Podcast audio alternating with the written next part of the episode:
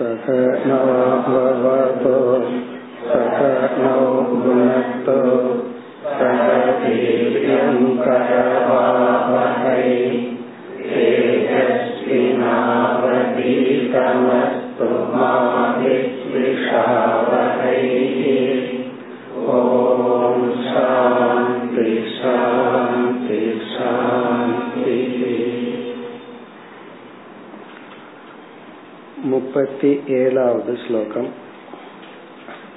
ध्यायन्मनोनुविषयान् दृष्टान् वा नुसृतानथ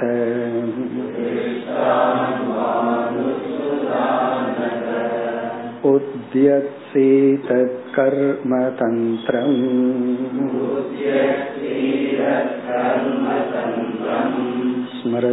स्मृतिस्ततनुषां यदि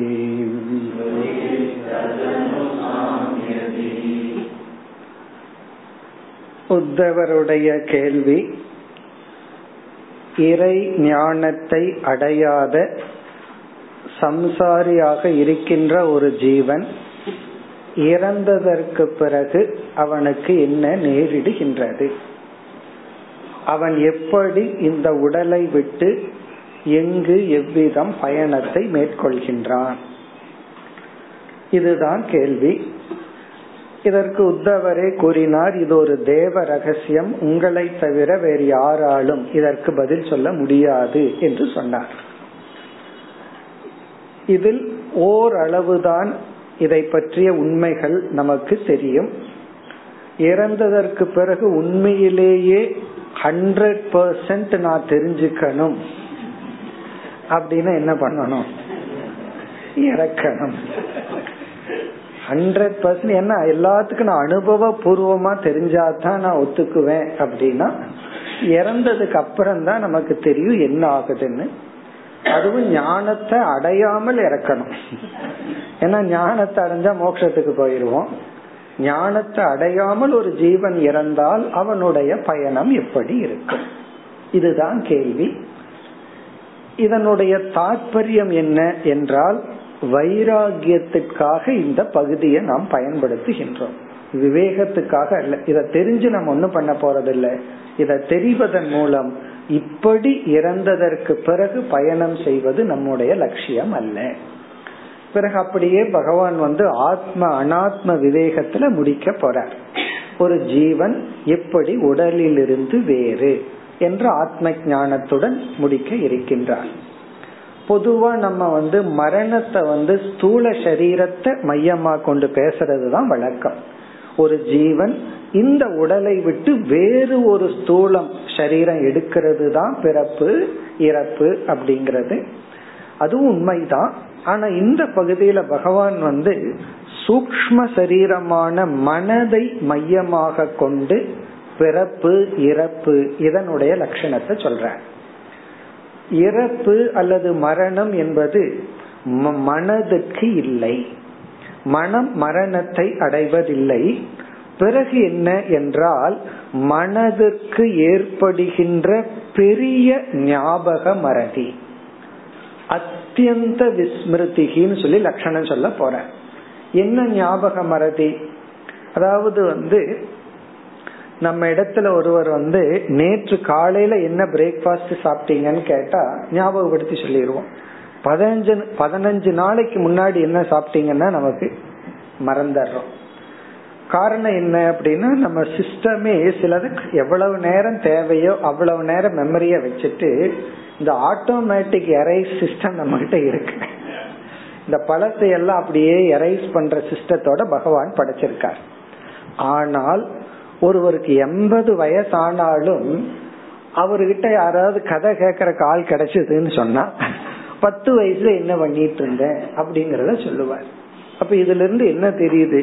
எண்பது வயசானாலும் அந்த ஸ்மிருதி இந்த சரீரத்தோட இந்த உலகத்தோட இருக்கிற ஞாபகம் தொடர்கின்றது. எத்தனையோ ஆட்கள் எல்லாம் வந்து போயிருக்கும். பேரம்பேத்தி எல்லாம் கூட போய் சேர்ந்திருப்பாங்க. ஆனா இவருக்கு வந்து அந்த ஞாபக சக்தி இருக்கின்றது. பிறகு மரணம் அப்படிங்கிறதுக்கு இங்க வந்து பகவான் கொடுக்கிற லட்சணம் இந்த சூக்ம சரீரம் என்ன பண்ணுதான் புதிய சரீரத்தை எடுத்த உடனே பழைய சரீரத்துல வாழ்ந்தது இருந்தது அனைத்தையும் முற்றிலும் மறந்து விடுகின்றது. பழைய உடல்ல இருக்கும்போது எந்த உடல்ல இருந்தோம் எந்த உறவுகள் இருந்தது எங்க பிறந்தோம் இதையெல்லாம் முற்றிலும் மறந்து புதிய உடலை எடுத்து புதிய தான் புதியதாக உணர்ந்து இந்த புதிய உலகம் புதிய உடலுடன் வாழ்கின்றது. இதுதான் பகவான் சொல்ல போற படிப்படியா உதாகரணத்துடன். இப்ப இந்த இடத்துல அந்த மாற்றத்தை பகவான் வர்ணிக்கின்றார். பிறகு ஒரு ஜீவன் இறந்ததற்கு பிறகு எந்த டைரக்ஷன்ல போவான் அப்படிங்கறது வந்து அவன் உயிரோடு இந்த ஜென்மத்தில் வாழும் பொழுது எந்த விஷயங்களை தொடர்ந்து நினைத்து கொண்டிருக்கின்றானோ அந்த விஷயங்களை பகவான் இரண்டா பிரிக்கிறார். ஒன்று நமக்கு கிடைத்த அனுபவங்கள் இனி ஒன்று கேட்ட விஷயங்கள். அதாவது வந்து சில நம்ம பார்த்திருக்கணுங்கிறதும் கூட இல்லை. சில விஷயத்தை கேட்டு அதன் மீது ஒரு ஆசை வந்து அதைய நினைத்து கொண்டிருந்தாலும் போதும். அல்லது அனுபவத்துல எத்தனையோ அனுபவங்கள் வருது. எந்த அனுபவங்கள் எந்த இன்பங்கள் இதை நம்ம நினைச்சிட்டே இருக்கிறோமோ அதன் அடிப்படையில் ஒரு பேராவல் மனசுல ஒரு ஆசை உருவாகி அந்த டைரக்ஷன்ல நம்ம போறோம்.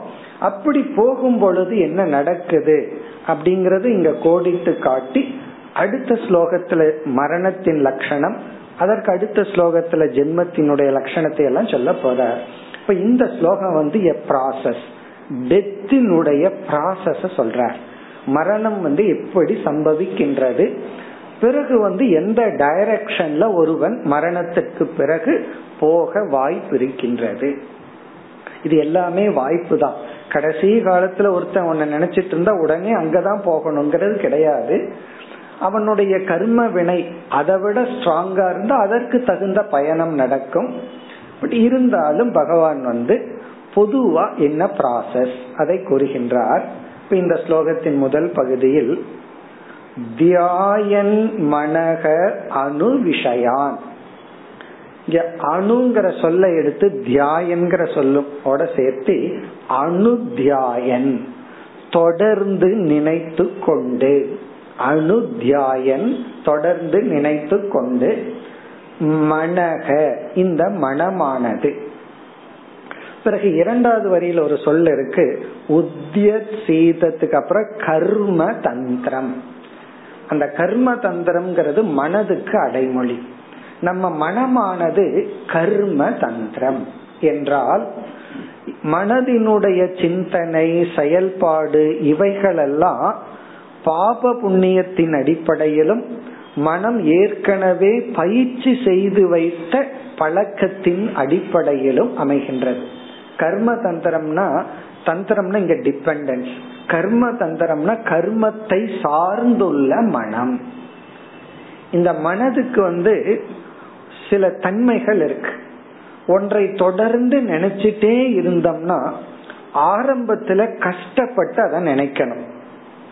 இந்த ஜபம் ரொம்ப பண்றவங்களை பண்ணுனவங்களுக்கு இந்த அனுபவம் இருக்கும் தெரியும். அதாவது ரொம்ப ஒரு விரதம் மாதிரி எடுத்துட்டு பத்து லட்சம் முறை இரண்டு லட்சம் மூன்று லட்சம் முறைன்னு சொல்லி கஷ்டப்பட்டு பகவானுடைய நாமத்தை ஜபிச்சுட்டே இருந்தா பிறகு திடீர்னு பார்ப்போம் நமக்கு தெரியாம மனசு ஜபிச்சுட்டு இருக்கும். ஃபர்ஸ்ட் கஷ்டப்பட்டு பகவானுடைய நாமத்தை ஜபிப்போம். அதுக்கப்புறம் நம்ம சாதாரணமா எஃபர்ட்லெஸ்ஸா இருக்கும்போது நம்ம எரியாம மனசு ஜபிச்சிட்டு இருக்கிறத பார்ப்போம். கனவுல ஜபிச்சிட்டு இருப்போம். இதெல்லாம் என்னன்னா மனதின் ஒரு தன்மை. ஆரம்பத்துல முயற்சியுடன் எதை நினைச்சிட்டு இருக்கிறோமோ மனதானது பிறகு தானாக செயல்பட ஆரம்பிச்சிடும் இது நல்ல விஷயத்திலையும் தீய விஷயத்திலையும். ஒருத்தர் முயற்சியுடன் கஷ்டப்பட்டு திட்டிகிட்டே இருந்தோம்னு வச்சுக்கோமே. பிறகு என்ன ஆகும்னா முயற்சியே இல்லாம அவரை திட்டி கொண்டு இருப்போம் அவரை பார்த்தாலே என்னென்னலாம் முயற்சி பண்ணி திட்டிட்டு இருந்தோமோ அதெல்லாம் அந்த எண்ணம் எல்லாம் வர ஆரம்பிச்சு அப்படி நல்ல விஷயமும் தீய விஷயமும் மனதுக்கு பயிற்சி கொடுத்துட்டோம் அப்படின்னா அது முயற்சி இல்லாமல் செயல்படும். அதுதான் அனுத்தியாயன்னா தொடர்ந்து விஷயான். அனுபவங்களையும் பொருள்களையும் மனிதர்களையும் நம்ம தொடர்ந்து நினைத்து கொண்டே இருந்தால் இருக்கும் பொழுது. இந்த விஷயம்ங்கிறது நாம் அனுபவித்த இந்த உலகம். அனுபவங்கள் பொருள்கள் மனிதர்கள் உறவுகள் எல்லாமே. இவைகள்ல எத்தனையோ அனுபவங்கள் வந்தாலும் எந்த அனுபவங்களை நாம முயற்சியுடன் நினைச்சிட்டே இருந்து இருந்து அது ஒரு பற்றாக வளர்த்தி கொண்டுள்ளோமோ? திருஷ்டான். திருஷ்டான் விஷயான்னா பார்த்து அனுபவித்த பொருள்கள் அனுபவங்கள்.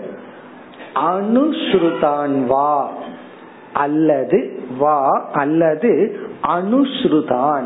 அனுஸ்ருதான்னா கேட்கப்பட்ட விஷயங்கள். அத அனுஸ்ருதான் விஷயான் கேட்கப்பட்ட விஷயங்கள். இது வந்து ஒருத்தன் உயிரோடு இருக்கும் பொழுது பார்த்து அனுபவித்த விஷயங்களையோ அல்லது கேட்கப்பட்ட. கேட்கப்பட்டது வந்து அது லௌகிகமா இருக்கலாம் வைதிகமா இருக்கலாம். வேதத்திலிருந்து சிலது கேட்டு கேட்கப்பட்டிருக்கலாம். இப்ப சொர்க்கத்தை பற்றியோ மத்ததை பற்றியோ வேதம் சொல்லி இருக்கு ஒருவனுக்கு அது மேலேயே ஆசை வந்திருக்கலாம். அல்லது வேதம் சொன்ன சில விஷயங்களை கேட்டு அல்லது மற்றவர்கள் சொன்ன விஷயங்களை கேட்டு. இவருக்கு சில பொருளை பார்த்திருக்கவே மாட்டார். மற்றவங்க சொல்ல சொல்ல அவர் அந்த பொருள் மீதோ மனிதர்கள் மீதோ இவருக்கு பற்று வந்திருக்கும். கேட்கப்பட்ட விஷயங்கள் மீது என்ன ஆயிருக்கும் அப்படின்னா ஒரு விதமான பற்று உறுதியாகி இவன் மரணம் அடைந்தவுடன் இந்த சூக்ம சரீரம் அந்த பொருளை அனுபவிக்க. அல்லது சில பொருள் மீது பயங்கர துவேஷம் இருந்தா அந்த பொருளிலிருந்தே விலகி இருக்கும் சூழ்நிலையை நாடி இந்த சூக்ம சரீரம் பயணத்தை மேற்கொள்ளும். அப்படி பயணத்தை மேற்கொள்ளும் போது இந்த மரணம் ப்ராசஸ் என்ன நடக்குதா? அது இரண்டாவது வரியில் உத்தியத் சீதத். உத்தியத் அப்படின்னு சொன்னா பழைய உடல் பழைய வாசனைகள்ல இருந்து மனம் வெளியேறி அதாவது வந்து இந்த ஜென்மத்தில் இருக்கின்ற இந்த உடல் இந்த ஜென்மத்துல அனுபவித்த சில விஷயங்கள் இதையெல்லாம் அப்படியே மறந்து விட்டு அதிலிருந்து வெளியேறி சீதத் உத்தியத் என்றால் புதிய உடலுக்கு தயாராகி அடுத்த உடலுக்கு இது வந்து ரெடி ஆகுதான் இதெல்லாம் யார் ரெடி பண்ணி வச்சா? கர்ம தந்திரம் மனக. நம்ம கர்மத்தினால் இவைகளெல்லாம் தயாராகி இதெல்லாம் ரெடி ஆகுது. இவன் புதிய உடலுக்கு போக போறான். பழைய உடல் இருக்கின்ற அபிமானத்திலிருந்து வெளியேறுகின்றான். புதிய உடலுக்கு தயாராகின்றான். இவனுடைய அனுபவங்களும் அனுத்தியானமும் பிறகு கர்ம வினைகளும் புதிய உடல் உலகம் இதையெல்லாம் தயார் பண்ணி வைக்குது. ஃபர்ஸ்ட் சூக்மமா தயார் பண்ணி வைக்குது. பிறகு அதுக்குள்ள போய் அப்படியே ஸ்தூலமாக போக போகின்றான். பிறகு அப்படியே என்ன ஆகுதான் ஸ்மிருதிஹி தத் அனுசாமியதி. இந்த ஜென்மத்தில் உள்ள நினைவுகளெல்லாம் அனுசாமியதி அமைதியை அடைகின்றது. ஸ்மிருதிகி அனுசாமியது. இங்க ஸ்மிருதிகினா இந்த ஜென்மத்தில் உள்ள நினைவுகள் சில ஆசைகள் வாசனைகள் பிறகு இந்த உடல் மீது உள்ள பற்று இதெல்லாம் அப்படியே மறக்க ஆரம்பிக்கின்றதாம். அனுசாமியத்தினா அந்த மெமரி அந்த சக்தியை இழக்கின்றது. இது ஜஸ்ட் ஒரு ஸ்டார்டிங் ப்ராசஸ் இங்க சொல்ற இனி அடுத்த ஸ்லோகத்துல தான் எக்ஸாக்ட் மரணத்துக்கான லட்சணத்தை சொல்ல போற அப்போ ஒரு ஜீவனுடைய டைரக்ஷனை தான் இந்த ஸ்லோகத்துல சொல்றார். இவன் வந்து கேட்ட விஷயத்தையோ அனுபவித்த விஷயத்தையோ எதை தொடர்ந்து சிந்தித்துள்ளானோ அதற்கு தகுந்த கர்ம வினைகள் வெளிப்பட்டு அதற்கு தகுந்த உலகத்திற்குள் இவன் சென்று பழைய உலகத்தை இவன் மறக்கின்றான். பழைய உலகத்தினுடைய மறதி ஏற்படுகின்றது. புதிய உலகத்திற்கு இவன் தயாராகின்றான். இனி அடுத்த ஸ்லோகத்துல மரணத்தினுடைய டெபனிஷன் மரணம்னா என்ன அதற்கான லட்சணத்தை கொடுக்கின்றார் முப்பத்தி எட்டு விஷயாபினிவேஷேன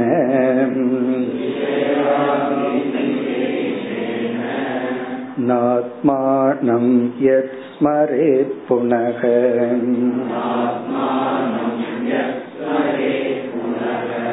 जन्तोर्वै कस्यचित् हेतोः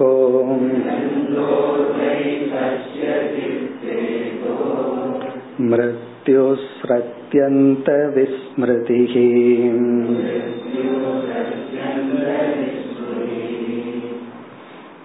இந்த ஸ்லோகம் மரணத்தினுடைய லட்சணம் ரொம்ப சிம்பிளா சொல்லணும்னா ஸ்லோகத்தினுடைய கடைசி பகுதி மிருத்யுகு மிருத்யு மரணம் என்பது அத்தியந்த விஸ்மிருதிகி அதான் லட்சணம்.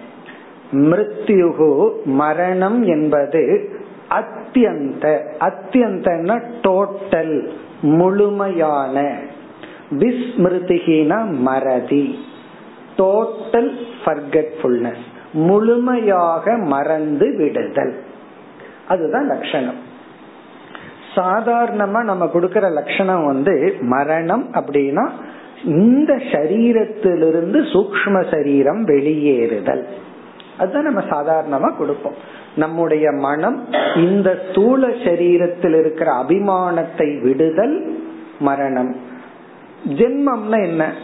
வேறொரு சரீரத்தில் புகுதல் அல்லது சரீரத்தில் அபிமானம் வைத்தல் ஜென்மம். ஆனா இந்த இடத்துல வந்து இந்த உடல் ஒரு பொருட்டா பகவான் இங்க எடுத்துக்கல. இப்ப நம்ம மனசு இருக்கு. இந்த மனசு வந்து எதையாவது அனுபவங்கள் வந்துட்டு இருக்கு சில அனுபவத்தை மறந்துடுவோம் பிறகு ஞாபகப்படுத்தினா ஞாபகம் வந்துடும் நான் மறந்துட்டனேன்னு சொல்லுவோம். அதற்கான சில க்ளூ மத்ததெல்லாம் வந்தா உடனே ஞாபகத்துக்கு வந்துடும் அப்படி சில மறதி வந்தாலும் அது அத்தியந்தமா இருக்கிறது இல்ல அதுக்கு ஒரு வாய்ப்பு இருக்கு. மீண்டும் ஞாபகப்படுத்த. மீண்டுமே ஞாபகத்துக்கே வராத ஒரு மறதி மரணம். இப்ப மறதின்னு சொன்னா எதை மறத்தல் அப்படின்னு சொல்லும். நான் மறந்துட்டேன் அப்படின்னு சொன்னா அடுத்தது எதை மறந்துட்டேன்னு கேட்போம். இப்போ ஒருத்தர்கிட்ட போய் நான் மறந்துட்டேன் மறந்துட்டேன் அப்படின்னா அப்படின்னு சொல்றாருன்னு வச்சுக்கோமே. அடுத்தது எதைன்னு கேட்போம். உடனே சொல்லுவார் சாவியை எங்க வச்சேன்னு மறந்துட்டேன். இந்த மாதிரி ஏதாவது ஒரு காரணம் சொல்லுவார். சில பேர் எதை மறந்துட்டேன்னு மறந்துட்டேன்னு கூட சொல்றாங்க. ஏதோ மறந்துட்டேன்னு தோணுது எதை மறந்துட்டேன் அப்படின்னு சொல்லி. இந்த முடிச்சு போட்டு வச்சுக்குவாங்க சில பேர் அங்க வச்சுட்டு அதுக்கப்புறம் மறந்துடுவாங்க எதுக்கு முடிச்சு போட்டோம் அப்படின்னு சொல்லி. இப்ப அத்தியந்த விஸ்மிருத்தினா அதுக்கு விஸ்மிருதிக்கு வந்து ஒரு ஆப்ஜெக்ட் சொல்லணும். எதை மறத்தல்? பூர்வ சரீரம். இதற்கு முன் இருந்த உடலை மறந்து விடுதல். இந்த உடல் இருக்கே புதுசா உடல் எடுத்தாச்சு எடுக்க போறோம். இங்க மரணம் அப்படிங்கறது புதுசா உடல் எடுக்க போறதுங்கிற கான்செப்ட் வந்து அது ஜனனத்துக்கு போயிடும் மரணம் அப்படின்னு சொன்னா இந்த பழைய உடலை முழுமையாக மறந்து விடுதல். டோட்டல் ஃபர்கெட்ஃபுல்னஸ் முழுமையா மறந்தாச்சு. அதுக்கப்புறம் ஞாபகப்படுத்துறதுக்கு வாய்ப்பே இல்லை. ஏன்னா இந்த சூக்ம சரீரம் என்ன பண்ணுதான் இந்த உடல் முழுமையா மறந்த உடனே இந்த உடலோடு சம்பந்தப்பட்ட உலகத்தை உறவினர்கள் பொருள்கள் எல்லாத்தையும் மறந்துருது. மறந்துட்டு பிறகு அடுத்த ஸ்லோகத்துல சொல்லுவார் புதிய உடலை எடுத்துக்கொள்ள போகின்றது. வேறொரு உடலை எடுத்துக்குது. அப்போ மரணம் அப்படின்னா எல்லாவற்றையும் மறந்து விடுதல். சில சமயங்கள்ல அது ஒரு நிம்மதியாம இருக்கு. ஏன்னா சில பேர்த்துடைய மெமரி தான் நமக்கு கஷ்டத்தை கொடுத்துட்டு இருக்கோம் எல்லாத்தையும் மறந்துட்டோம் அப்படின்னா கிளீன் ஸ்லேட் பிறகு என்ன அப்படிங்கறத இங்க விளக்கிறார். ஏன் அந்த மறதி ஏற்படுகிறது? என்ன ஆகிறது? அப்படிங்கறது மற்ற பகுதியில் விளக்குகின்றார். முதல் பகுதி விஷய அபினிவேஷேன. விஷய அபினிவேஷம். அபினிவேஷம்னா முழுமையான பற்று. அதாவது அதிகமான பற்று. விஷய அபினிவேஷேன என்றால் புதிய உடலில் புதிய உலகத்தில் ஏற்பட்டுள்ள முழுமையான பற்றின் காரணமாக. இவன் இறந்த உடனே புதிய உடல் எடுக்க போறான் அல்லது புதிய உலகத்தின் மீது ஏற்பட்டுள்ள பற்றினால் ஆத்மானம் நஸ்மரே புனக. ஆத்மானம்னா இங்க பழைய உடலை இவன் ஞாபகத்தில் வைத்துக் கொள்வதில்லை. நஸ்மரேத் அப்படின்னா இந்த உடலையே இவன் மறந்து விடுகின்றான். சில பேர் மரண படுக்கையில் இருக்கும்போது அப்படியே கொஞ்சம் கொஞ்சமா மெமரி போயிட்டே இருக்கும். பிறகு எங்க இருக்கோம் எப்படி இருக்கோம் காலையிலயா சாயந்தரமா யார் வந்திருக்காங்க எதுவும் நமக்கு ஞாபகத்துக்கு வராது. அப்படியே கொஞ்சம் கொஞ்சமா மறந்துட்டு இருப்போம் அப்ப என்ன ஆகும்னா தான் ஆண் பெண் இன்ன வயசை சார்ந்தவன் இதெல்லாம் அப்படியே மறக்க ஆரம்பிச்சிடும் அப்ப முழுமைய இந்த உடலை இவன் மறந்து விடுகின்றான். காரணம் என்னன்னா இவனுக்கு அடுத்தது ரெடியா இருக்கு. ஏன்? இவனுடைய தியானத்துல அல்லது கர்ம வினையில் அடுத்த விஷயம் அடுத்த உலகம் அடுத்த உடலுக்கு இவன் தயாராகின்றான். அதன் மீது ஏற்பட்ட பற்றினால் இவன் இந்த உடலை மறந்து பிறகு இரண்டாவது வரியில் ஜென்தோர்வை கஷ்யசித் ஹேதோகோ. இந்த ஜெந்து இங்க ஜெந்துனா மரணத்தை அடைகின்ற ஜீவன். இந்த ஜீவனுக்கு கஷ்யசித் ஹேது. கஷ்யசித் ஹேதுனா நம்மால் இதுதான் என்று கூற முடியாத காரணத்தினால். அப்ப இந்த இடத்துல பகவானே சொல்ற இதையெல்லாம் நீ பின் பாயிண்ட் பண்ணி எல்லாம் சொல்ல முடியாது. இதனாலதான் சொல்ல முடியாத காரணத்தினால். அதாவது இங்க என்ன சொல்ற இந்த மரணம் ஏன் வருது? இவனுக்கு ஏன் இந்த ஞாபக மருதி வருதுங்கிறதுக்கெல்லாம் காரணம் சொல்ல முடியாது. அதாவது இவனுக்கு இவன் இந்த மனதுல எத்தனையோ வாசனைகள் எல்லாம் இருக்கு. எந்த வாசனை வெளிப்பட்டு அது கர்ம வினைய அடுத்த பிராரப்தமா வெளிப்படுதுன்னு நமக்கு சொல்லவே முடியாது. கசியச்சித் கேதோகன்னா வாயில் விளக்க முடியாத தெளிவில்லாத காரணத்தினால். அதனாலதான் சிலதுக்கெல்லாம் காரணத்தை தேடக்கூடாதுன்னு அர்த்தம். ஏன்னா நமக்கு தெரியாது. சில பேர்த்துக்கு வந்து உடல்நிலை சரியில்லாம போச்சு. சாதாரண சளி பிடிச்சதுன்னு வச்சுக்கோமே. ரொம்ப சீரியஸா ரிசர்ச் பண்ணிட்டு இருப்பாங்க. எதுனால சளி பிடிச்சிச்சு? காரணமே தெரியாது. அது எப்படி கண்டுபிடிக்க முடியும்? எதுனால? தண்ணினாலயா? அதுனாலயா? இல்ல இவர் வீட்டுல வந்து தும்மிட்டு போனதுனாலயா? காரணமே கண்டுபிடிக்க வேண்டிய அவசியம் கிடையாது. இருக்கிற சளிக்கு என்ன ட்ரீட்மெண்ட் அதுதானே தவிர அல்லது ஒரு சின்ன கஷ்டம் வந்திருக்கும். எதனால இந்த கஷ்டம் வந்துச்சு நாகதோஷத்தினால வந்துச்சா? அல்லது பத்து பிறவிக்கு முன்னாடி யாரையாவது நான் ஏதாவது பண்ணிட்டதுனால வந்துச்சா? காரணத்தை தேட வேண்டாம். கஷ்ய பகவானே சொல்லிட்டார் ஏதோ ஒரு காரணம். இப்போ உனக்கு கஷ்டமா? நிவிருத்திக்கு என்ன பண்ண உனக்கு ஏதாவது பரிகாரம் பண்ண தோணுச்சுன்னா பண்ணு. பாராயணம் பண்ண தோணுச்சுன்னா பண்ணு. இப்ப இருக்கிற கஷ்டத்துக்கு நிவர்த்திய தேடணுமே தவிர காரணத்தை எல்லாம் நம்மளால கண்டுபிடிக்க முடியாது. அப்ப இவன் மரணத்துல வந்து ஏதோ ஒரு காரணத்தில் தூண்டுதலினால் இவன் இந்த உடலை மறந்து அடுத்த உடலுக்கு தயாராகி விடுகின்றான். பிறகு இந்த சூக்ம சரீரம் இருக்கே அது அழிவதில்லை. அது என்ன பண்ணுதுன்னா அடுத்த சரீரத்துக்கு ஞாபகத்தை வச்சுட்டு பழைய சரீரத்தை அது மறந்து விடுகின்றது. முழுமையாக அந்த சூழ்நிலைகள் எல்லாத்தையும் மறந்து விடுகின்றது. பிறகு என்ன ஆகுது உடனே வேறொரு சரீரத்தை எடுக்க போகுதுன்னு அடுத்த ஸ்லோகத்துல ஜென்மத்துக்கு லட்சணம் சொல்ல போற. இப்ப இந்த இடத்துல நாம் புரிந்து கொள்ள வேண்டியது ஆரம்பத்திலேயே பகவான் இனி ஒரு கருத்துன்னு சொன்னார். இப்ப ஜீவன்கிற சொல்லுக்குள்ள என்னென்ன அம்சங்கள் இருக்குன்னு பார்க்கணும். ஜீவன்கிற வார்த்தைக்குள்ள என்னென்ன இருக்கு? இதெல்லாம் நம்ம பல முறை வேதாந்த கிளாஸ்ல படிச்சிருக்கோம். அதுல மூணு பொருள் இருக்குன்னு பார்த்திருக்கோம். ஒன்று ஆத்மா சைத்தன்யம் பிளஸ் சூக்ம சரீரம் நம்முடைய மனம் பிளஸ் அந்த சூக்ம சரீரத்திற்குள் இருக்கின்ற சிதாபாசன். இந்த மூன்று சேர்ந்துதான் ஜீவன் சொல்றோம். அப்ப ஜீவன்கிற வார்த்தைக்குள்ள சைத்தன்யம் ஆத்மா பிளஸ் மனம் அந்த மனதுக்குள்ள இருக்கிற சைத்தன்யத்தை போல ஒரு பிரதிபிம்பம். நம்ம வந்து விசாரம் பண்ணும் பொழுது ஆத்ம அனாத்ம விவேகம் பண்ணும் பொழுது அந்த சைத்தன்யம் தான் நான் நம்ம புரிஞ்சுக்கிறோம். அது ஆத்ம விஷயத்தில். இப்ப மரணம்ங்கிற விஷயத்துல என்ன நடக்குது அப்படின்னா இந்த ஜீவன் ஏற்கனவே ஒரு ஸ்தூல சரீரத்தில் அபிமானித்து கொண்டு ஸ்தூல உலகத்துடன் வாழ்ந்து கொண்டு இருக்கின்றான் இந்த ஸ்தூல உடல் இல்லாமையே நம்ம ஜீவன் சொல்றோம். இப்ப ஜீவன் இப்ப என்ன பண்ணிட்டு இருக்கான் இந்த மனமும் மனதில் இருக்கிற சிதாபாசனம் ஒரு ஸ்தூல சரீரத்துல அபிமானம் வச்சு அந்த ஸ்தூல உலகத்தை அனுபவிச்சிட்டு இருக்கு.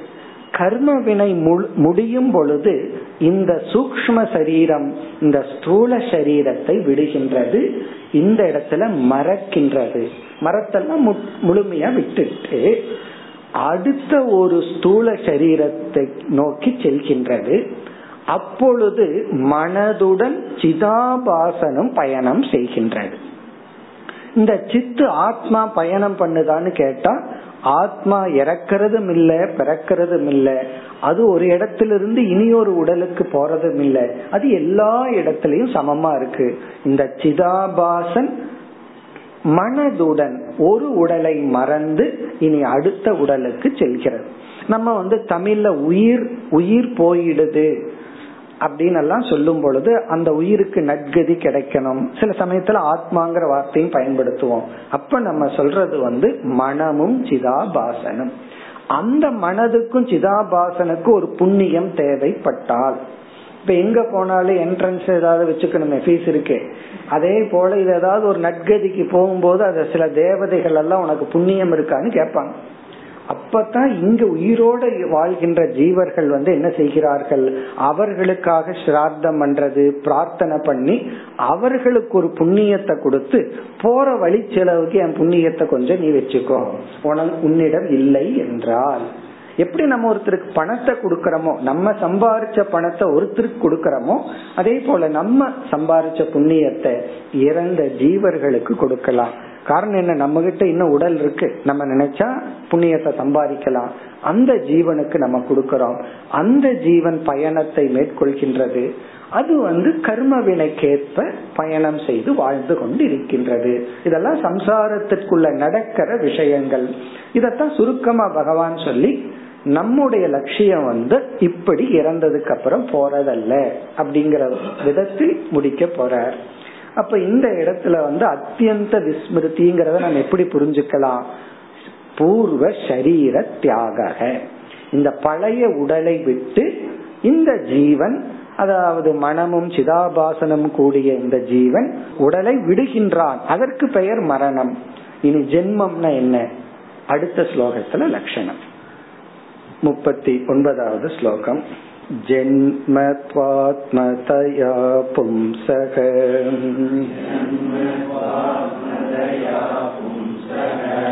सर्वभावेन भूरिद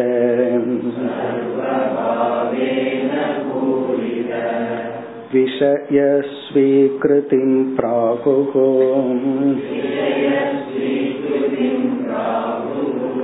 यथा स्वप्नमनोरथः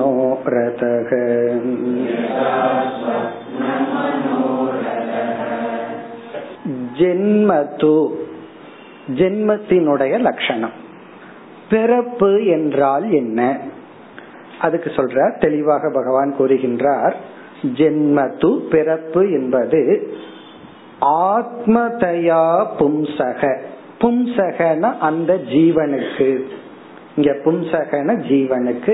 இப்ப யார் ஜீவன் உடல் இல்லாமல் ஒரு உடலை விட்டுட்டா வேறொரு ஸ்தூல உடல் இல்ல மனமும் சிதாபாசனம் ஆனா சித்து எங்க இருக்குன்னு கேட்க கூடாது அதுதான் எல்லா இடத்துலயும் இருக்கு. சித்துடன் கூடிய மனமும் சிதாபாசனம் கூடிய அந்த ஜீவனுக்கு ஆத்மதயா தானாக ஆத்மதயா தானாக சர்வபாவேன என்றால் முழுமையாக டோட்டலா தன்னை தானாக முழுமையாக இரண்டாவது வரியில் விஷய ஸ்வீகிருத்திம் பிராகுகு. விஷய ஸ்வீகிருதி ஸ்வீகிருத்தினா எடுத்துக்கொள்ளுதல் விஷயகன உடல். புதிய உடலை எடுத்து கொள்ளுவதுதான் பிராகுகு கூறுகிறார்கள் ஜென்ம என்று. பிறப்பு என்பது இந்த ஜீவனுக்கு முழுமையாக தானாக பாவித்து ஒரு உடலை எடுத்து கொள்ளுதல். அப்படின்னா உடல் மீது அபிமானம் வைத்தல். விஷய ஸ்வீகிருதி. விஷய ஸ்வீகிருத்தினா ஒரு உடலை நான் ஆத்மதயான்னு அகந்தயா நான் என்று சர்வபாவேன டோட்டலா முழுமையாகவே நான் என்று ஒரு உடலை அபிமானிப்பதுதான் ஜென்ம. அப்போ மரணம்ங்கிறது ஒரு உடலை மறத்தல் ஜென்மங்கிறது ஒரு உடலை நினைத்தல். இந்த உடல் தான் நான் அப்படிங்கிற ஸ்மிருதி. அந்த ஒரு அபிமானம் தான் ஜென்ம. அந்த பழைய உடலை மறக்கிறது அப்படிங்கிறது மரணம். இப்ப ஜென்மத்து பும்சக ஜீவனுக்கு ஆத்மதயா தானாக சர்வ பாவேன டோட்டலி முழுமையாக விஷய ஸ்வீகிருத்தின் பிராகுகு பிராகுகுண ரிஷிகள் இதை ஜென்ம என்று சொல்கின்றார்கள். இனி முதல் வரியில கடைசி சொல்லொன்னு இருக்கு பூரித. இது வந்து கிருஷ்ண பகவான் உத்தவரை அழைக்கின்ற சொல். பூரிதன்னு சொல்லி உத்தவரை அழைக்கின்றார். இங்க பூரி அப்படின்னா அதிகமாக ஜெனரஸா த அப்படின்னு சொன்னா கொடுப்பவன்.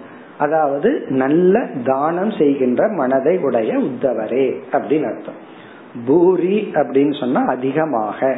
பூரிதன தான கர்த்தா அதாவது நல்ல ஜெனரஸா தானம் பண்ணக்கூடிய உத்தவா என்று சொல்லி ஜென்மத்துக்கு லட்சணத்தை சொல்லிட்டார். அப்ப மரணம்னா என்ன? சிதாபாசனுடன் கூடிய சூக்ம சரீரம் பழைய சரீரத்தை முற்றிலும் மறந்து வெளியேறி புதிய ஒரு உடலை எடுத்து கொள்ளுதல். பிறகு சாஸ்திரத்துக்குள்ள இனி ஒரு இடையில ஒரு படி இருக்கு. எடுத்த உடனே டிராவல் பண்ணணும்னா அதுக்கு ஒரு பாடி வேணுமல்ல. ஆகவே அதுக்கு ஒரு சரீரம் எடுத்துக்குதான். டிரான்சிட் பாடின்னு சொல்லி இன்பிட்வீன் டிரான்சிட்டுக்காக அதாவது வந்து ஒருவன் இறந்த உடனே ஒரு ஜீவன் வந்து ஒரு பாடி உடனடியா கிடைக்குது. அது வந்து ஒன்லி டிரான்ஸ்போர்டேஷன் தான். அது எங்க போகணுமோ அது வரைக்கும் தான் அந்த பாடி அதுக்கு மேல அது கிடையாது. அது உடனடியா சரீரத்தை எடுக்கணும்னா தந்தையினுடைய உடலுக்குள்ள போயிடும் பிறகு தாயினுடைய உடல்ல அந்த பஞ்சாக்னி வித்யானல சாஸ்திரத்துல படிச்சிருக்கோம். அல்லது வேற லோகத்துல போய் அனுபவிக்கணும்னா அந்த லோகத்துக்கு போய் அந்த லோகத்துக்கு தகுந்த உடலை கொடுத்துட்டு அந்த இன்பிட்வீன் உடல் போயிடும் அதெல்லாம் இங்க அந்த டீட்டெயில் பகவான் இங்க சொல்லல. சிம்பிளா ஜென்ம மரணம்னா என்னங்கறது சுருக்கமா கூறியுள்ளார். இனி அடுத்த பகுதி இந்த ஸ்லோகத்துல இந்த ஜென்மத்துக்கும் மரணத்துக்கும் பகவான் கொடுக்கிற உதாகரணம் தான் இங்க முக்கியம். அங்கதான் வேதாந்தத்தை பகவான் கொண்டு வர்றார். இந்த ஜென்ம மரணம்ங்கிறது எதை போல? ஒரு எக்ஸாம்பிள் சொல்லி அந்த எக்ஸாம்பிள விளக்கிறார். பிறப்பு இறப்பு என்பது இந்த ஸ்லோகத்தினுடைய கடைசி பகுதி. சொப்ன மனோரதக யதா யதானா ஜஸ்ட அதாவது ஒரு ஜீவன் வந்து அதாவது இங்க சூக்ம சரீரம் ஒரு உடலை விட்டு இனி ஒரு உடலை எடுக்கிறது அப்படிங்கறது எதை போல அப்படின்னா யதா ரெண்டு எக்ஸாம்பிள் சொல்ற ஒன்னு வந்து சொப்பனம் கனவை போல. இதுதான் அனித்தியத்துவத்தை காட்டு. நம்ம என்னமோ ரொம்ப பெருசா நினைச்சிட்டு இருக்கோம். பிறப்புல இருந்து இறப்புக்கு போறோம் புதிய உடல் எடுக்கிறோம்னு.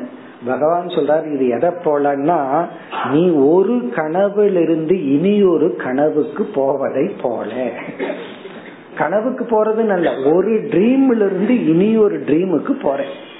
ஒரு ஒரு கனவு ஒரு முறை தூங்கி எந்திரிச்சோம்னா கனவு வந்ததுன்னா நமக்கு அது ஞாபகத்துக்கு இருக்கிறது இல்ல ஞாபகம் இருந்ததுன்னா அதுக்குள்ளேயே எத்தனையோ கனவு கண்டிருப்போம் அதாவது வந்து பத்து கனவு வந்திருக்கும். ஒரு கனவுல நம்ம ராஜாவா இருப்போம் இனி ஒரு கனவுல வேற ஆளா இருப்போம். அப்போ ஒரு தூங்கி எந்திரிக்கிறதுலயே பல கனவுகள் வந்திருக்கும். அப்போ ஒரு கனவுலிருந்து இவன் இனி ஒரு கனவுக்கு போறது போலதான் பிறப்பும் இறப்பும். அங்க என்ன நடக்குதான் இவன் வந்து ஒரு கனவு கண்டுட்டு இருக்கான். அந்த கனவுல நம்ம எதையாவது கற்பனை பண்ணிக்கலாம். ஒரு மனிதனா ஏதோ ஒரு கனவு கண்டுட்டு இருக்கான். ஒரு ஆளா இவன் கனவு கண்டுட்டு இருக்கான். அதற்கு தகுந்த உலகம் இதெல்லாம். பிறகு என்ன ஆச்சா அதை விட்டுட்டு திடீர்னு வேற ஒரு கனவு வருது. தூங்கிடுறான் மறுபடியும் ஒரு கனவு வருது. இப்ப இரண்டாவது கனவு வரும் பொழுது முதல் கனவை பத்தி இவனுக்கு ஞாபகம் ஒண்ணு இருக்கிறது இல்லை கொஞ்ச நேரத்துக்கு முன்னாடி தானே பஸ் ஓனரா கனவு கண்டோம். இப்ப பஸ் டிரைவரா போயிட்டு இருக்கிறாங்க அதுல இருக்காது இவர் பஸ் ஓனரா பஸ் ஓட்டிட்டு இருப்பார் உள்ள ஆபீஸ்ல உட்காந்து ஏசி ரூம்ல உட்காந்து கனவு கண்டுட்டு இருப்பார் திடீர்னு அந்த கனவு மறைஞ்சிருக்கும்.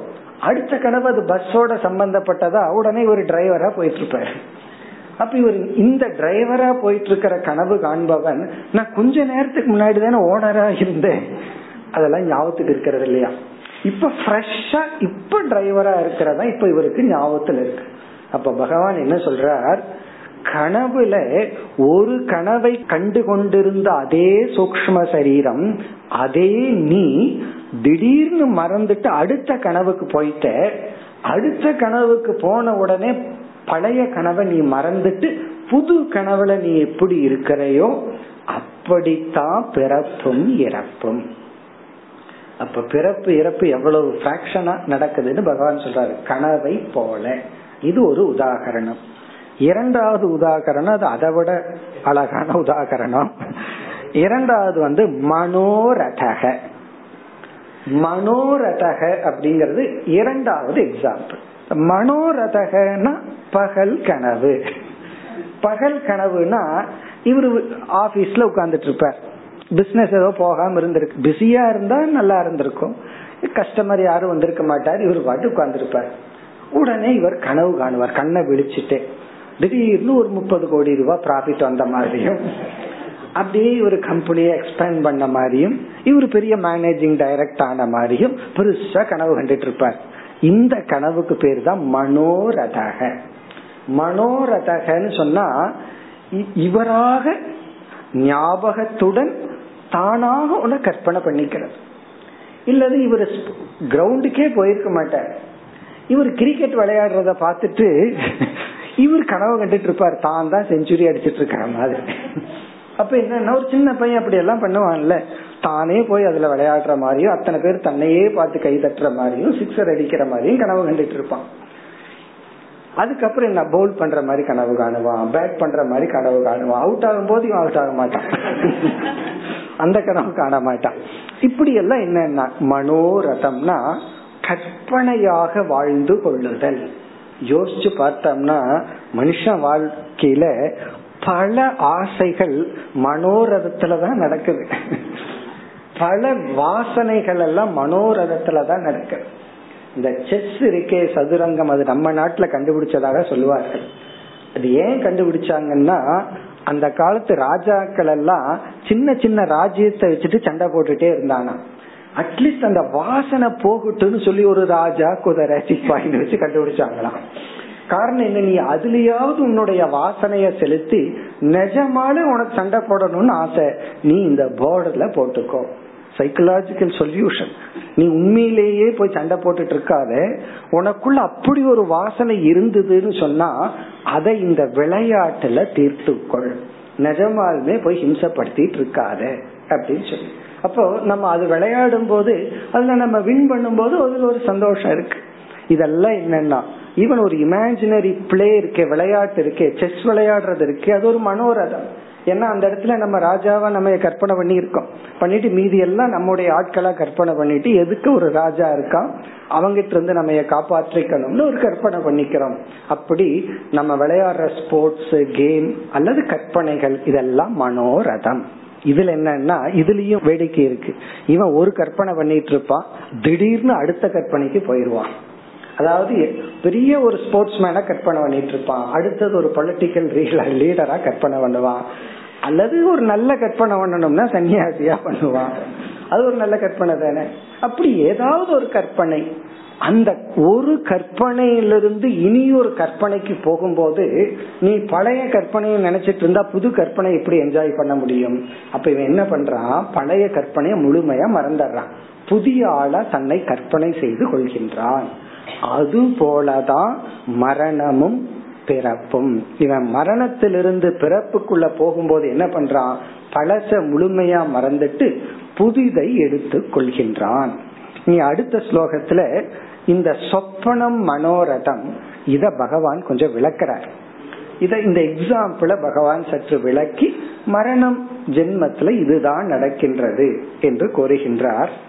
நாற்பதாவது ஸ்லோகம். स्वप्नं मनोरथं चेतम्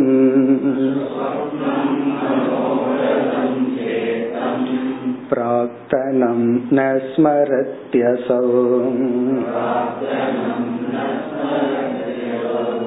तत्र पूर्वमिवात्मानम्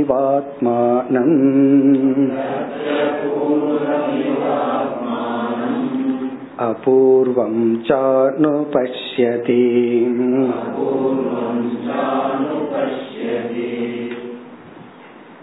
சொப்பனம் மனோரதம் ச இத்தம் இவ்விதமும் சொப்பனமும் மனோரதமும் பிரார்த்தனம் ந ஸ்மரத்யசௌ அசௌ இந்த சொப்பனத்தை காண்பவன் மனோரதம் மன கற்பனையில் இருப்பவன் பிரார்த்தனம்னா இதற்கு முன்னாடி கண்ட கனவு இதற்கு முன்னாடி செய்த கற்பனையை நஸ்மரதி. அவன் ஞாபகப்படுத்தி கொள்வதில்லை.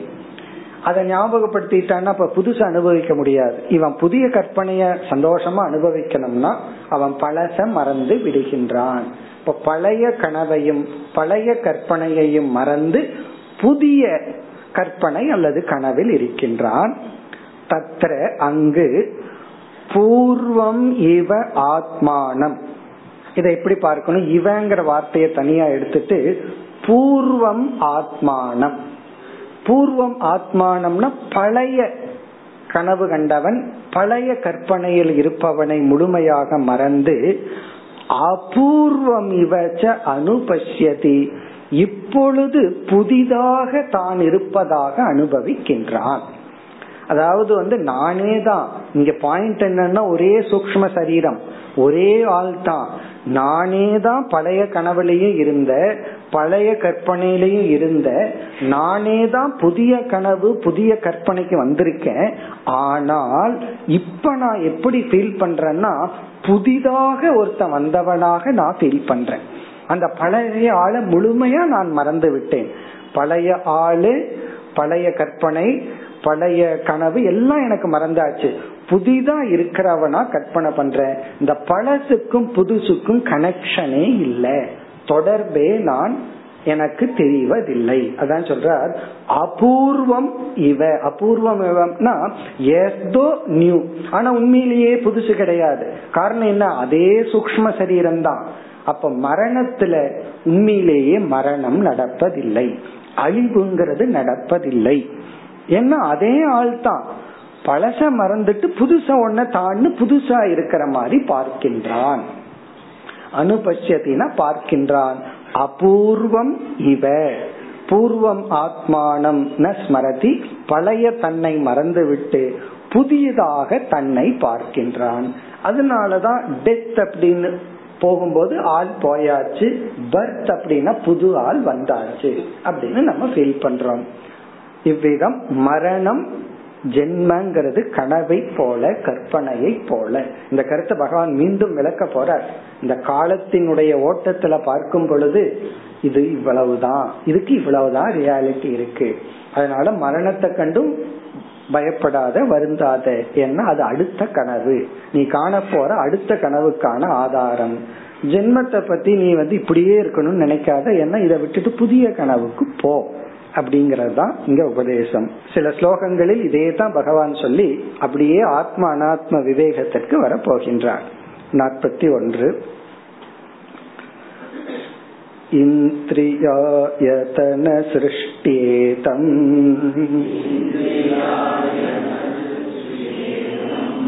त्रैविध्यं भाति वस्तुनि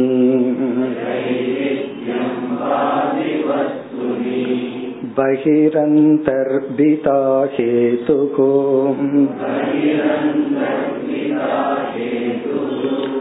जनो सज्जनकृत्यथा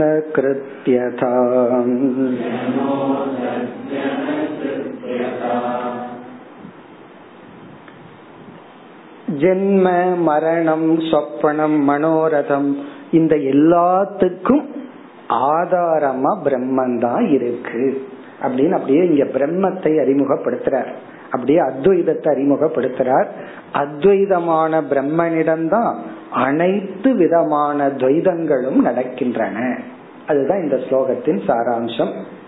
அதாவது அத்வைதமான அழியாத பிளவுபடாத வேற்றுமை இல்லாத பிரம்மனிடம்தான் அனைத்து வேற்றுமைகளும் நடக்கின்றன. ஸ்லோகத்திற்குள் சென்றால் இந்திரிய ஆயத்தன சிருஷ்டியா. இந்திரிய ஆயத்தனம் அங்கிற சொல்லுக்கு இறுதியான பொருள் மனம். நம்முடைய சூக்ம சரீரம் மனம் சிதாபாசத்துடன் கூடிய மனம்.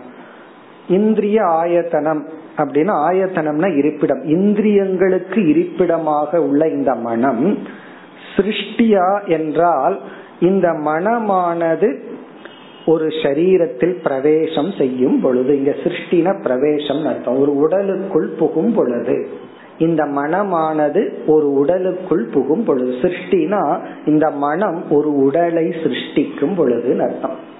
சிருஷ்டிக்கு ஏன் பிரவேசம் அர்த்தம் சொல்றோம்னா இந்த மனம் ஏன் சிருஷ்டிக்குது? தன்னுடைய கர்ம வினைக்கு ஏற்ப இந்த மனம் ஒரு உடலை சிருஷ்டிச்சு அதுக்குள்ள போன உடனே இப்ப இந்திரிய ஆயத்தனம்னா இந்திரியங்கள் தங்குகின்ற மனம் அதனுடைய சிருஷ்டியினால் அதாவது அது ஒரு ஸ்தூல சரீரத்தை சிருஷ்டிச்சு அதற்குள்ள சென்று சென்ற உடனே என்ன ஆகுதான் திரைவித்யம் பாதி வஸ்துனி.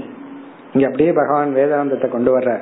வஸ்துனி என்றால் பிரம்மனிடத்தில் அழியாத ஏக்கமாக இருக்கின்ற பிரம்மனிடத்தில் திரைவித்யம் பாதி மூன்று விதமான வேற்றுமைகள் தோன்றுகிறது தெரிகின்றது. அதாவது பிளவுபடாத வேற்றுமையடையாத பிரம்மனிடத்தில் திரைவித்யம் மூன்று விதம் தோன்றுகிறது.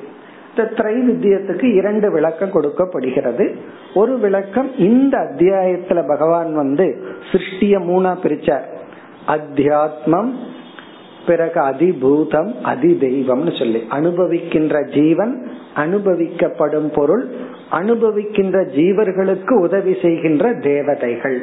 இப்ப அத்தியாத்மம்னு ஒரு பிரிவு பிறகு அதிபூதம்னு அனுபவிக்கப்படுதுங்கிற ஒரு பிரிவு அதி தெய்வம் இந்த ஜீவனுக்கு உதவுகின்ற தேவதைகள்னு ஒரு பிரிவு. இப்படிப்பட்ட பிரிவுகள் அந்த பிரம்மனிடத்தில் தோன்றுகிறது. இனி ஒரு ஆசிரியர் கொடுக்கிற விளக்கம் வந்து இந்த திரைவித்தியம்ங்கிறதுக்கு இந்த ஜீவன் வந்து இந்த உடலின் அடிப்படையில் தன்னை உயர்ந்தவன் தாழ்ந்தவன் மத்தியமானவன் என்றெல்லாம் கற்பனை செய்து கொள்கின்றான். அதாவது உத்தமக மத்தியமக நீச்சக. அதாவது நான் ரொம்ப கீழானவன் ஒருத்தன் நினைக்கிறானா? இனி ஒருத்தர் இல்ல நான் ரொம்ப மேலானவன் நினைக்கிறானா? உத்தமன்னு நினைக்கிறானா? இனி ஒருத்த வந்து நான் மேலும் இல்ல கீழும் இல்ல சென்ட்ரல் இருக்கிற நடுத்தரம்னு சொல்றமல்ல நான் வந்து நடுவில் இருக்கிறேன்னு ஒருத்தன் நினைக்கிறானா அப்படி தன்னை பற்றி உயர்வாக தாழ்வாக இடைநிலையில் நினைக்கின்ற ஒரு எண்ணம் எல்லாம் அந்த பிரம்மன் மீது இவைகளெல்லாம் தோன்றுகிறது. அது மட்டுமல்ல பகிரந்த பிதா ஹேதுகு. எனக்கு வெளியே எனக்கு உள்ளே என்ற வேற்றுமைகளும் அந்த பிரம்மனிடத்தில் தோன்றி விடுகிறது. பகின வெளியே அந்தகன உள்ளே பிதான வேற்றுமை கேதுகு இவைகளும் தோன்றுகின்றன. யாரிடத்தில்? அந்த வஸ்துவான பிரம்மனிடத்தில்.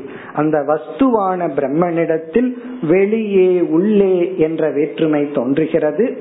பிறகு அந்த பிரம்ம வேற்றுமையே இல்லாத பிரம்மனிடத்தில் அத்தியாத்மம் அதிபூதம் அதிதெய்வம் அல்லது மேலானவன் கீழானவன் மத்தியமானவன் போன்ற விகல்பங்கள் வேற்றுமைகள் தோன்றுகின்றன. எதை போல? அடுத்த பகுதியில் எக்ஸாம்பிள் ஜனக அசஜன கிருத்தியதா எதான ஜஸ்டர் எவ்விதம்? மீண்டும் பகவான் இந்த பகுதியில கனவையே சொல்கின்றார். உதாகரணமாக ஜனக அப்படின்னா விழித்து கொண்டிருப்பவன் விஸ்வக வேக்க விழித்து கொண்டிருப்பவன் அசத் ஜன கிருத். கிருத்துனா உருவாக்குகின்றான். அசத் ஜனம் அப்படின்னா இல்லாத ஒரு ஜனத்தை மனிதர்களை உலகத்தை உருவாக்குவது போல. ஜனக அப்படின்னா இருக்கின்ற விழிப்பு நிலையில் இருப்பவன் அசத் ஜனம் அப்படின்னா இல்லாத ஜனத்தை உருவாக்குறான். இவன் இல்லாத ஜனத்தை உருவாக்கிட்டு கனவுல சொல்றான் பாப்புலேஷன் எல்லாம் ரொம்ப அதிகமா போச்சு. அப்படின்னு இவன் உருவாக்குனதோ கற்பனையில ஒரே கூட்டமா இருக்கு. கனவுலயும் எல்லாம் கூட்டமா தான் இருக்கும். அங்கேயாவது ஒரு ஸ்பேஸோட படைக்க கூடாதுன்னா படைக்க மாட்டேன் இங்க இருக்கிற பாக்குற கூட்டம் தானே கனவுலையும் வருது. அப்ப இவன் சொல்ற ரொம்ப கூட்டமா இருந்துச்சு அப்படின்னு சொல்லி. ஏன் வீட்டுக்கு வர்றதுக்கு லேட் ஆச்சுன்னா பஸ்ல ரொம்ப கூட்டம் அப்படிங்கறது போல இல்லாத ஜனத்தை இவன் படைக்கிறது போல இல்லாத பொருள்களை படைக்கிறது போல ஆனா என்னன்னா இருக்கிறது இவன் ஒருத்தன் தான் வேக்கர் அதே போல பிரம்மன் என்ற ஒரு தத்துவத்திடம் இல்லாத இந்த பிரிவுகளை எல்லாம் இவன் படைக்கின்றான். இப்ப இத்துடன் குறிப்பா இந்த ஜனன மரணத்தை பற்றிய கருத்தை முடித்து கொண்டு இனி வைராகியத்துக்காக நிலையாமையை பற்றி பகவான் பேச ஆரம்பிக்கின்றார். அடுத்த ஸ்லோகத்திலிருந்து இந்த நிலையாமையை பற்றி பேசிட்டு அப்படியே ஆத்ம தத்துவத்திற்கு வர இருக்கின்றார். நாற்பத்தி இரண்டு इत्यता ह्यङ्कभूतानि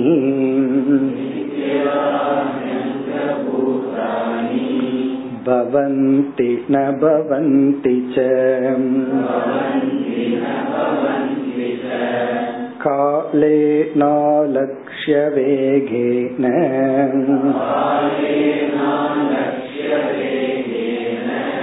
सूक्ष्मत्वात् तन्न दृश्यते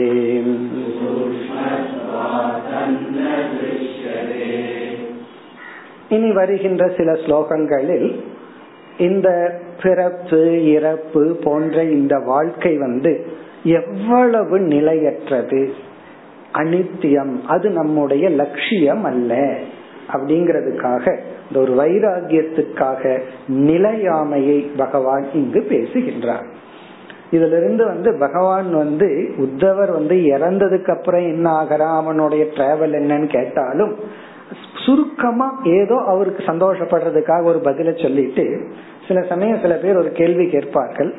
உண்மையிலேயே அந்த கேள்வி வந்து தேவையில்லாத கேள்வியா இருக்கும் அனர்த்தமா இருக்கும். நமக்கு பதில் சொல்றது கொஞ்சம் கூட விருப்பம் இருக்காது. அப்ப என்ன பண்றதுன்னா அவருக்கு பதில் சொல்ற மாதிரி லைட்டா சொல்லிட்டு அப்புறம் வேற டாபிக்கு போயிடுது அவங்களுக்கே தெரியாது. அவங்க வந்து நமக்கு உண்மையிலேயே இத பதில் சொல்லல. அவங்களுக்கு பதில் சொல்ற மாதிரி சொல்றோம். ஆனா அங்க பதில் இருக்காது. அப்படியே வேற டாபிக் போய் அவங்க டைரக்ட் பண்ணி விட்டுறது. அந்த மாதிரி பகவான் இங்க பண்ற நீ வந்து இறந்ததுக்கு அப்புறம் என்ன ஆவா எங்க போவான்னு கேட்டா அது உனக்கு தேவையில்லாத விஷயம் அப்படின்னு கொஞ்சமா சொல்லிட்டு இந்த ஜனன மரணம்ங்கிறது சம்சாரம் எவ்வளவு அனித்தியம்னு சொல்லி பிறகு வந்து அப்படியே ஆத்ம அனாத்ம விவேகத்துல போய் ஒரு வேல்யூவோட முடிக்க போற. இப்ப இங்க வந்து இந்த காலத்தை பத்தி சொல்ற இந்த டைம் இருக்கே அது எவ்வளவு ஒரு பெரிய விஷயம். அதாவது இந்த டைம் அண்ட் டிஸ்டன்ஸ யோசிச்சு பார்க்கணும். இந்த டைம் அண்ட் டிஸ்டன்ஸ யோசிச்சு பார்த்தா ஒருத்தர் வந்து ஒரு ஒரு புஸ்தகமோ அல்லது ஒரு இதோ அனுப்பிச்சிருந்தார். அதுல வந்து ஃபர்ஸ்ட் வந்து நாம இருக்கிற வீட்டை ரொம்ப பெருசா காமிச்சார். நம்ம இருக்கிற வீடு இவ்வளவு பெருசா இருக்கு அப்படின்னு. அதுக்கப்புறம் நம்ம ஊருக்கும் வீட்டுக்கும் பார்த்தா நம்ம வீடு எவ்வளவு சின்னதாகுது. இப்படியே போய் போய் நம்ம நாட்டுக்கும் நம்ம வீட்டுக்கும் உள்ள டிஸ்டன்ஸ் அப்படியே போய் அதுக்கப்புறம் பூமி சூரியன் கேலக்சி இப்படியே போனா நம்ம பூமி எப்படி இருக்கு? பூமி வந்து எவ்வளவு டஸ்ட்ல எவ்வளவு சின்னதா இருக்கு? இது எதற்குனா அந்த டிஸ்டன்ஸ் டிஸ்டன்ஸ் ஆக ஆக பெருசா இருக்கிறதெல்லாம் சின்னதா உண்மைதானே? நம்ம முன்னாடி பஸ் நிக்குது. அப்படியே டிஸ்டன்ஸ் ஆக ஆக அது எவ்வளவு சின்னதாயிட்டு போகுது. ஏரோப்ளைனையே பாக்குறோம் பக்கத்துல பார்த்தா எவ்வளவு பெருசா இருக்கு. மேல பார்த்தா எவ்வளவு சின்னதா இருக்கு. அப்படி அதே போலதான் டைம் அதாவது டிஸ்டன்ஸும் டைம் அப்படித்தான். பக்கத்துல இருந்தா பெருசா இருக்கும். காலம் ஆக ஆக தூரம் போக போக அதனுடைய நாலேஜ் அது கடைசியில இல்லாமையே போயிடும் அதாவது இன்னைக்கு இறந்தவர் நினைச்சா டுடே என் பெருசா தெரியும். ரெண்டு நாள் மூணு நாள் அப்படியே மறந்துட்டே போவோம். அதுக்கப்புறம் நம்ம பத்து வருஷம் பதினஞ்சு வருஷம் இருபது வருஷம் ஆச்சு. நாற்பது ஐம்பது வருஷம் ஆச்சு. அப்ப அந்த மரணம்ங்கிறது அந்த டிஸ்டன்ஸ் காலத்துல பார்த்தோம் அப்படின்னா அவர் பிறந்து போனதே ஒரு பொருட்டா இருக்கார். அதத்தான் இங்க சொல்ற இந்த ஜீவர்களுடைய பிறப்பு இறப்பு இருக்கே. அது பெரும் காலம்ங்கிற வெள்ளத்துல பார்த்தோம் அப்படின்னா அது ஒரு பொருட்டே இல்லை. அதனுடைய இருப்பே தெரியாது. இறந்ததும் தெரியாது பிறந்ததும் தெரியாது. ராமகிருஷ்ணர் ஒரு உதாரணம் சொல்லுவார். ஒரு நொடிக்கிற மாதிரி ஒரு சத்தம் வந்துச்சான் பிறகு ஒரே செகண்ட்ல மறுபடியும் ஒரு சத்தம் வந்துச்சான் இது என்னன்னு கேட்டாங்களாம். ராவணன் பிறந்து இறந்துட்டான். அடுத்த செகண்ட்ல கானா. அவர் பிறந்தாரு அடுத்த செகண்ட்ல அதுக்குள்ள ஒரு ராமாயணமே முடிஞ்சதுன்னு அர்த்தம். அதான் பாயிண்டிங் அந்த மாதிரி இந்த ஸ்லோகத்துல இந்த காலம்ங்கிற வெள்ளத்துல பார்க்கும் பொழுது ஜீவர்களுடைய பிறப்பு இறப்பு ரொம்ப சூக்மமா இருக்கு. அதனுடைய அனித்தியத்துவம் ரொம்ப சூக்மமா இருக்கிறதுனால தெரிவதில்லை. ஆனா உண்மை என்னன்னா அதுதான். நித்தியதாகி பூதானி பவந்தி ந பவந்தி பூதானினா உயிரினங்கள் நித்தியதா எப்பொழுதும் தொடர்ந்து பவந்தி பிறக்கின்றன ந பவந்தி அழிகின்றன. காலேன அலட்சிய வேகேன. நம்மனால பார்க்க முடியாத இந்த வேகத்தினால் இவைகள் நடந்து கொண்டிருக்கின்றன என்று அனித்தியத்துவத்தை கூறுகின்றார். மேலும் அடுத்த வகுப்பில் தொடர்வோம். ஓம்